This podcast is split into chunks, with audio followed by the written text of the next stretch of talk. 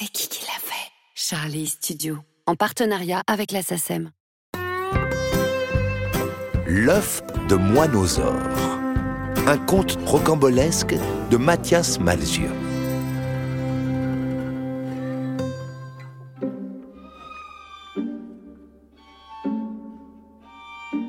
Trouver un œuf de moineausaure lors de la traditionnelle chasse aux œufs de Pâques était quasiment impossible. Une chance sur un milliard de milliards, pas plus, mais pas moins. Une chance, c'est beaucoup mieux que rien. C'est la chance. Je vais vous raconter l'histoire du petit garçon qui l'a eu, cette chance. Il s'appelait Gaston, mais avait beaucoup d'imagination. S'il existait un championnat du monde d'imagination, il se pourrait qu'il le gagne. En attendant, il jouait au football, construisait des cabanes dans les bois et se déguisait très souvent en indien.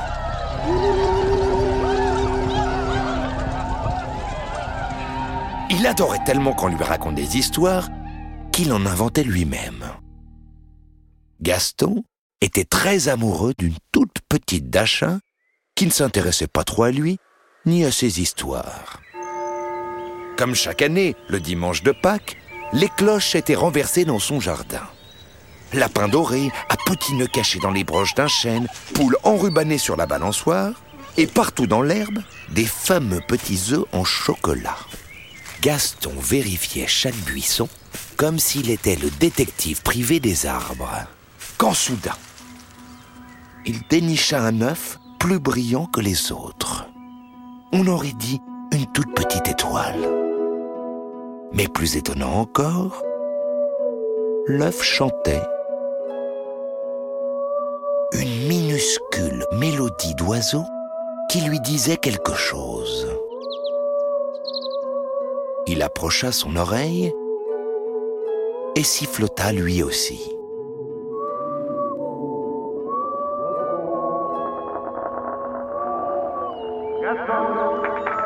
Oh, Gaston Allez, Gaston Si tu t'arrêtes dix minutes à chaque fois que tu trouves un œuf, euh, on y sera encore à Noël.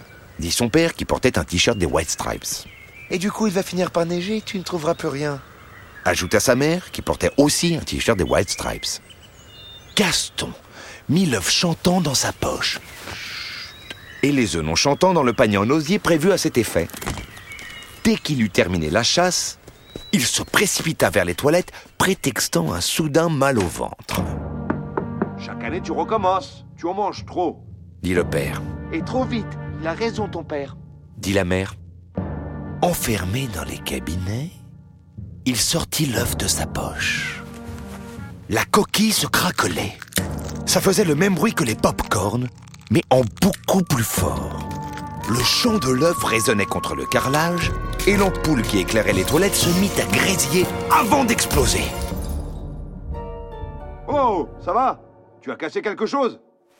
Demanda le père qui mettait un vieux disque d'Elvis sur la platine du salon, suffisamment fort pour qu'on puisse l'entendre jusqu'à la terrasse. C'est fou ce gosse. Tout ce qu'il touche, il le casse.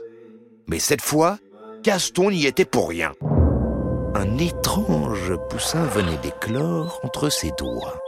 Son duvet rouge et blanc, ses yeux noirs, si grands, lui firent l'impression d'un ciel étoilé. Ne dis rien à tes parents, sinon je suis mort. Et toi, interdit de football pour toujours. dit l'oiseau avec une toute petite voix. Gaston devait le poser sur son épaule pour comprendre ce qu'il lui disait. Promis, je dis rien. Tu veux que je te mette dans la cage du hamster? Ça va pas, non? Non, mais il est mort, t'inquiète pas. Ah, j'y suis désolé. Non, c'est la cage. Je, ne supporte pas les cages.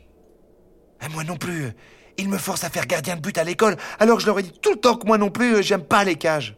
On va être copains tous les deux, mais il faudrait que tu fasses quelque chose pour moi. Quoi? Il te faut me nourrir. Tu es comme mon père maintenant. Euh. Mais qu'est-ce que tu manges? Je suis chocolativore. Exclusivement chocolativore. Mais je veux bien une goutte de coca, si tu as. Sans mousse. Et avec Bulle, si possible.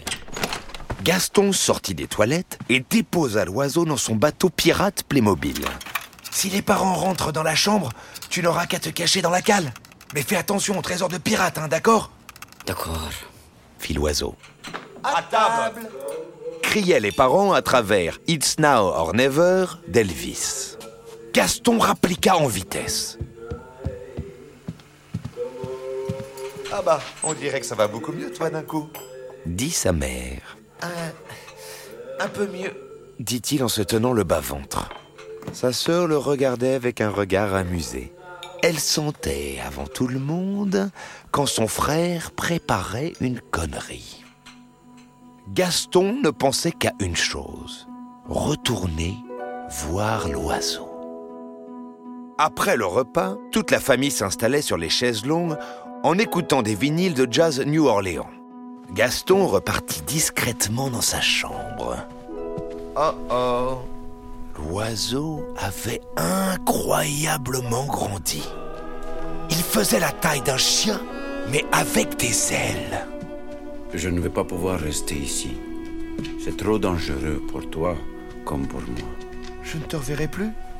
Mais j'ai encore plein d'œufs en chocolat et de coca pour toi. Je reviendrai te faire une surprise de temps en temps. Gaston fit une mine de chat de Shrek en regardant l'oiseau dans les yeux. Ok, ok.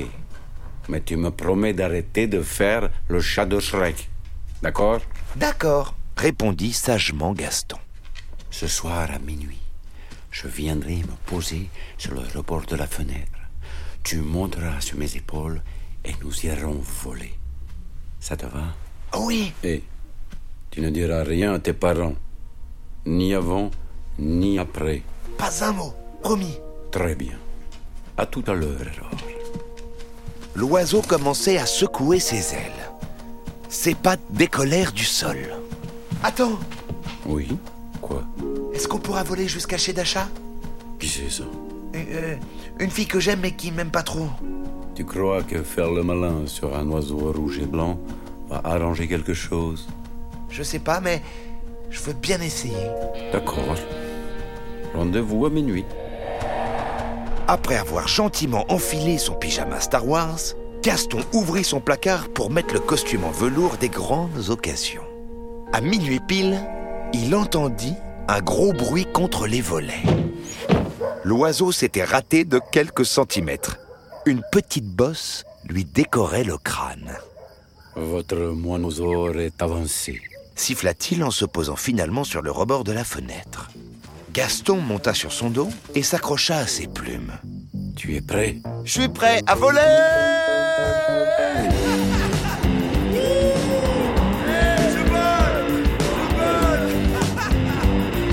C'était encore mieux que marquer un but. C'était comme courir, mais plus vite, plus haut et sans forcer. Les étoiles et la lune se rapprochaient et les maisons semblaient faites en Lego. Ils se posèrent sur le toit de la maison de la Dacha, Alors, euh, qu'est-ce qu'on fait? Demanda l'oiseau. Bah... Je sais pas. Je suis timide en fait. Bon, écoute. Tu lui dis que tu as dompté un moineausaure pour elle. Et qu'il peut même les chanter les White Stripes. C'est quoi les White Stripes? Po, po, po, Ah, C'est la chanson du foot que papa met toujours dans la voiture quand il est énervé. Voilà. Bon, euh... Je sais pas si... euh, Allez, Mais- je ne voudrais pas que tes parents se rendent compte que tu n'es plus dans ton lit. C'est maintenant ou jamais. dit l'oiseau en sifflotant It's now or never d'Elvis. It's now or never. Le moineausaure s'élança et posa maladroitement ses pattes sur le bord de la fenêtre de Dasha. Elle dormait. Ses cheveux comme un tout petit soleil répandu sur l'oreiller. Je, je ne veux pas la réveiller. Est-ce qu'on peut juste euh, rester là un peu? Tu sais que si tu la regardes dormir, tu vas tomber amoureux pour toujours. Et pour toujours, et c'est long. Je... je sais. Gaston passait le meilleur moment de sa vie. À égalité avec la victoire de l'équipe de France à la Coupe du Monde 2018. Le moineausaure le raccompagna lui fit faire quelques acrobaties au-dessus de sa propre maison et lui demanda de surtout ne jamais l'oublier. Je ne t'oublierai jamais, dit Gaston. Je ne t'oublierai pas non plus. Et je te souhaite le meilleur avec ta petite Dasha. Quelques semaines plus tard, Gaston écrivit cette histoire sur un carnet tout neuf et l'offrit à Dasha. Peut-être qu'il avait tout imaginé, que ni l'œuf ni l'oiseau n'avaient jamais existé. Mais lorsque Dasha l'embrassa longuement sur la joue pour le remercier, Gaston eut l'impression de voler. Et ça, il ne l'avait pas imaginé. Fin de l'histoire. Alors, je sais pas si vous avez remarqué, mais j'imite vachement bien la voix de Mathias Malzieu. Et mieux que moi d'ailleurs. Je.